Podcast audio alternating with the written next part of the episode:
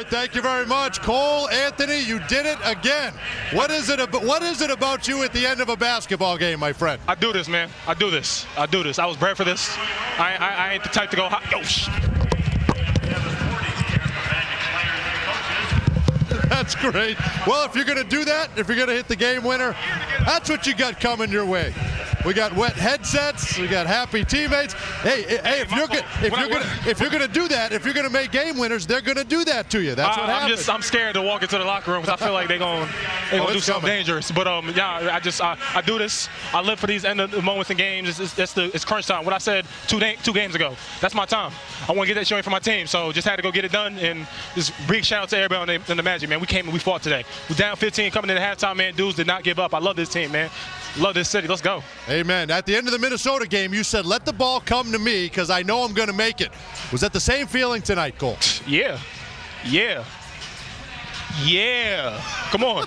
yeah. Well, th- then take us into the huddle. What happened? What was the play? And was that exactly what was drawn up? Well, man, yeah, we had a few plays up, and we had play drawn up before that. If the ball had come to us when uh, they was reviewing that joint, and I was, I, I was honestly in my head like, I, I just really just wanted ISO. Not even gonna lie to you, I wanted ISO. I, I just knew if I got someone on the island, it wasn't gonna be safe. That, that's that's for real what I knew was happening. But that, that was the play we drew up. Came off that. Seen I had my seen I had uh, uh, Kyle Anderson on me. I was like, yeah, it's game time. Trying to get this money. I want to know about a couple of your teammates. Mo Wagner. Take us through Mo and the game that he had for you here tonight, Cole. Hey, I ain't gonna lie. When Mo first got here, I was like, yo, who is this? now I'm telling everybody, yo, I love this dude. I love this dude. Happy he's here, man. That was a great pickup. Shout out to Jeff, John. Them- th- yeah, that was a. But he, he came ready to play today. Hit some really big shots, and if it wasn't for him, we wouldn't be in that game. Uh, and then R.J. Hampton stepped up and made a big shot for you too, right? You and R.J. How, how about that combination? He was big tonight too. Man, I'm. Thanks, Denver. Thanks, Denver. Appreciate y'all, man. That was a. Thanks, Denver. Oh shit, it's May? May 3rd, Monday, episode 57 of the Hezi, brought to you by basketballgods.net. That was young Cole Anthony for the Orlando Magic after he hit a step back three for game against the Memphis Grizzlies Saturday night. Now, Cole Anthony was actually the first kid of this draft class that I scouted last year because one, I you know I knew who his father was in Greg Anthony, and then there was a lot of kind of social media hype around Cole Anthony going into North Carolina. I actually scouted him before he was out with the knee surgery. And it was really just an awful Carolina team. There was no spacing. They were asking him to do a whole lot more than really they should at that point as a freshman. And uh, one of my takeaways, though, I have a, a scouting report on him. You can go check my Patreon. I got the receipts. But who I compared him to was Damian Lillard. Now, obviously, that's a very high ceiling. I'm not saying he's going to become Damian Lillard, but I felt like he carried himself in a very similar fashion. He was fearless, a little bit chippy, and he loved the pull ups, right?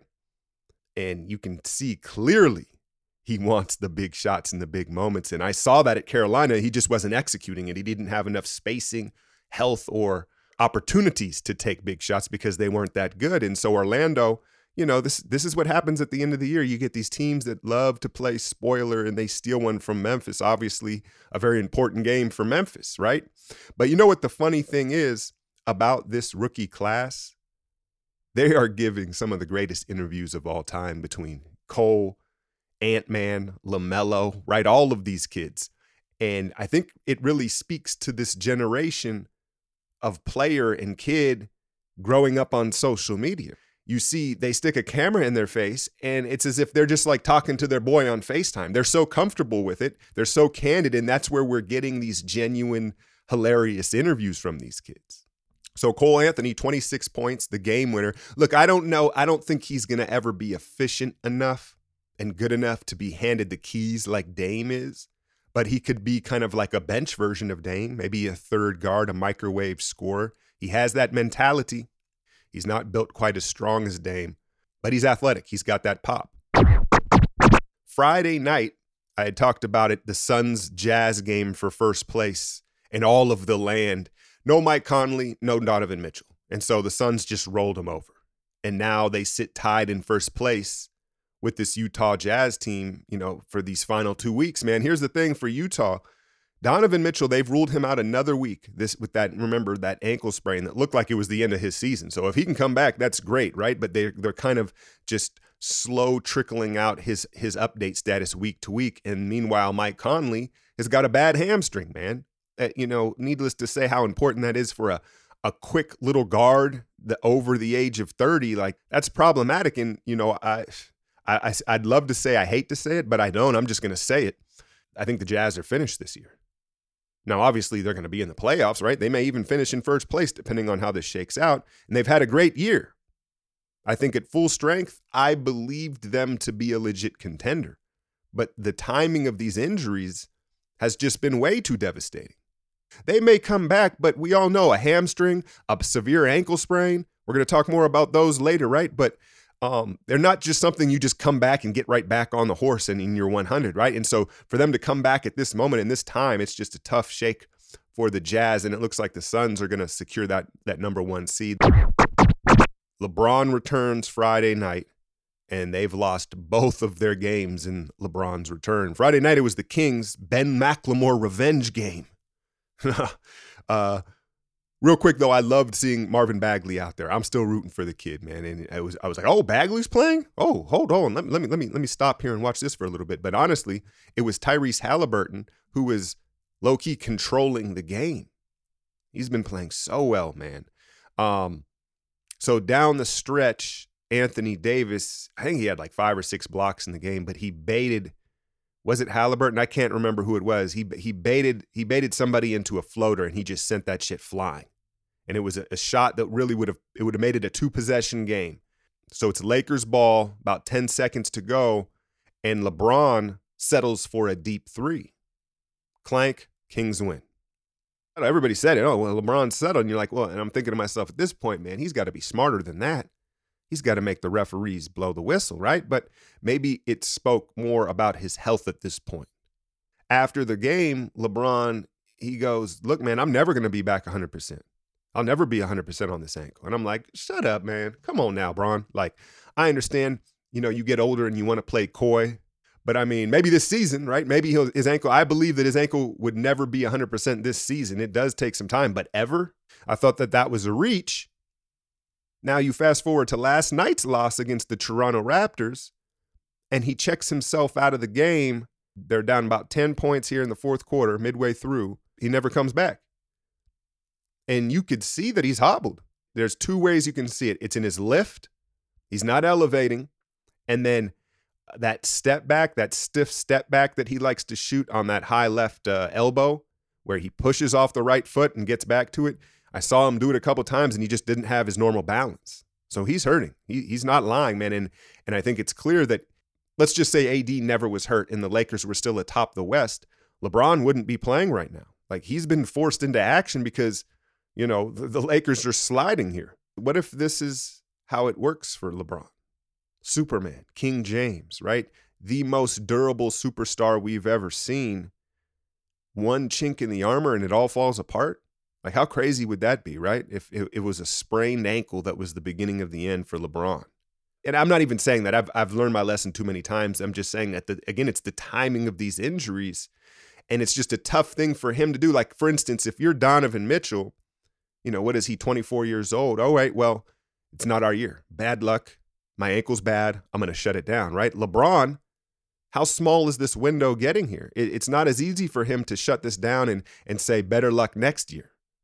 So I expect him to push through and play on it. It is an ankle, right? It's not a knee. Tape it up and you play. Eh, all of a sudden, it's become a very uphill climb for this Lakers team. AD's checking his ankle all the time, hitting the ground. I mean, shh. And then this morning, I hop on Twitter. I see Schroeder has entered COVID protocol for 14 days. Hey, could the Lakers miss the playoffs? Is that is that mathematically possible? I mean, shit is looking grim in La La Land, man. And that brings me to Kayul on Twitter. Hopefully, I'm not butchering that handle. He asked me, Yo, Alk, now that the Lakers are in the seventh seed with a tough schedule, what do you think about a Warriors 7 8 matchup in the play Now, my initial thought was they'll crush the Warriors, right? It's a terrible matchup. Vogel's defensive scheme blows up that Kerr motion offense, and then their size right? It, it would just be a terrible matchup on paper, and it'd probably be a 20 point blowout. But in a one off, in a play in, I'm not talking a series, in the play in, in one game, small ball could win, right? Like, how crazy is it to say, oh, Steph hit 10 threes and the Warriors beat the Lakers? That could happen, right? It, it could easily happen. And so, again, in a full series, the Warriors, even against this hobbles Lakers team, I don't give them much of a chance. Stylistically, we just don't have the size. Um, and and they're just so defensively sound when it comes to our motion offense. But in a one game scenario, I mean, if the others, if Juan T's hitting corner threes, doing his little town celebration, and Steph's cooking, psh, that could be a problem, man. And that would be, Ooh, I ain't got to tell you how I'd feel about that one. Now, I did want to send prayers out to Tyrese Haliburton. Last night against the Mavericks, it looked like he broke in two at midcourt. I mean, it was it was ugly. And like I had said against the, the Lakers Friday night, man, because De'Aaron Fox, remember, has been in the health protocol for, you know, over a week now, and the keys have been handed to Haliburton by default. He's been playing so well, man. I've been watching more Kings because he's had the ball in his hands, to be honest with you. And he's played so good. I think that the Kings moving forward, it's a legit question who should have the ball in their hands? Fox is such a scorer, he's a bigger talent. But as far as decision making and setting the table, Haliburton, he was doing such a such an amazing job. And he he went down at midcourt and it looked ugly, man. Hopefully, it's just a hyperextension of the knee. And sometimes stuff like that is more forgiving to a super lean player like Haliburton, right? A guy built like that, sometimes they're a little more dexterous and, and, the ligaments are a little more forgiving. So hopefully it's nothing too serious because he was really showing that I mean, he was he was surpassing my expectations. I knew he was nice. I didn't know he was this nice. It just feels like we're gonna get a freak ending to this season. It, it really does, just with the way guys are going in and out. Now, in that same game, the Kings, again, another team playing spoiler, Luka gets thrown out late and Dallas takes the L. Look, Luka Doncic is a brat. There's no doubt about it, right? And the problem is he's going to continue to be one because he's so good, right? I, I, just think that they're enabling him down in Dallas, Mark Cuban and them. And he picked up his 15th tee of the season as he was thrown out. I saw a tweet about how differently Luka is treated as opposed to a DeMarcus Cousins or a Draymond Green. Right? Because essentially it's the same thing. These these guys lead the league in tees. They get thrown out a lot. Why does Luka, you know, get treated differently? And I understand in today's times, everybody wants to call out inequalities and injustices and stuff like that. I get it, but to me, like, come on, let's let's be honest here with it because Luka doesn't go crazy, right? Like Luka has controlled tantrums like a little kid, where when a Draymond or Boogie loses it, like they have to be restrained. They're like making physical threats towards people and shit. So to me, in my eyes, it's a little bit different. That being said, yeah, Luka has a problem. Like he needs to chill. They someone needs to. It's kind of funny to watch it happen under Carlisle's watch, maybe the most old school coach in the league. But yeah, no, Luka's a whiny brat. It's annoying, and he does get away with a lot of shit. But there is a way that he goes about it where it's not nearly and you and we could play the the race card because I, I know that's what the dude was indicating in the tweet. But I think it goes a little beyond that in the way he complains and whines and acts. It's not threatening. It's not he he's not like putting his chest out and and and stomping towards players and referees. He kind of like turns to the crowd and turns to his teammates and he whines and he puts his hands up. It's just a little bit different. And so I think that's why that's part of it. Is there a, a great white hype aspect to it? Is there a racial issue? I'm not going to, and, and I would be foolish to dismiss that. But I don't think that that's all of it. Another big game Friday night. A lot of this stuff happened Friday night. Overtime against the Spurs in Boston, Jayson Tatum hangs 60. But what I really liked about the performance was out of the 37 shots he took, 10 of them were outside of the paint. Let me repeat that. Out of 37 shots, only 10 were outside of the paint. And hell, really, it was eight. Two of them were at that high elbow where it was just outside of the paint. I'm looking at his shot chart. And he imposed his will physically. He's, he used his size in today's age, you hang 60 and you only made five threes, right? That's relatively low. And again, he was in the paint all night long. And the Spurs team, who usually protects the rim pretty well with Jakob Poeltl, but Tatum, he they, you always hear about how he's sprouted to 6'10, and you can see his frame and his shoulders continue to get bigger in that, you know, extra medium jersey he's rocking. It's about time he started to use those physical gifts um, to make things easier on him and help his team win. And so it was a big win for Boston getting that done because they can, dude. What is with Boston starts? They just come out and get throttled, and then they're always having to climb back in games. But they got that one done against the Spurs, and they stay just one game behind Miami for the sixth seed. All right, Bucks Nets prime time Sunday afternoon. I thought everybody was going to sit, man, because you saw Giannis rolled his ankle the other night, and you know you just never know the way that these teams have been handling things all year. I wouldn't have been surprised at all if they would have played it conservative and just rest all the stars. But I guess prime time, ABC, ESPN, maybe made the phone calls like, no, no, no, we need y'all to play some of these stars, right? And that's what we got, man. We got exactly what we wanted. Giannis versus Kevin Durant. It was special to watch. Yo, I like. I know the story is kind of Giannis making all those threes and those jumpers. Tell me why he leaves both hands up. like, Giannis, you do realize you're supposed to just leave the shooting hand up. I, I got a kick out of that, man. Um, but you know, big picture here, I just I still think it's fool's gold, man. And I think that ultimately, if we see a series here, you're going to see Giannis get suckered in to trying to match threes with KD and this Nets team. And that's a shootout that he can't win. I'll tell you what though, like if they're gonna let him, who was it that was on Giannis? Uh, was it Jeff Green or DeAndre Jordan? There was various defenders, Blake Griffin. If they're gonna let him just walk up into that three, if you let him just walk up like he's in an open gym at his own pace and rhythm and pull those, then I don't know if you can do all of that. That might have been a mistake. I think they were almost testing that. Again, I just I think it's still a bit of fool's gold for him. Now, what I did like to see from Giannis was some more of those flip shots and touch that he's showing around the basket. Not that he didn't have any of that, but it's clear he's got more touch. He's got a little more in the bag in the paint. Saw him shoot a little floater and just showing, not dunking everything, right? You're seeing him acquire more touch in the paint. And I encourage him to stay in the paint. I'm not saying don't ever take a three, but it, it's fool's gold coming marching down early in the shot clock into that pull up three, man. I felt like Steve Nash was almost smirking watching it go down yesterday afternoon as if, like, good, good. Because when we see you in the playoffs, you keep taking that. But a couple other thoughts. I think it's interesting how, you know, the the Bucks over the last few seasons have turned Lopez into a stretch big.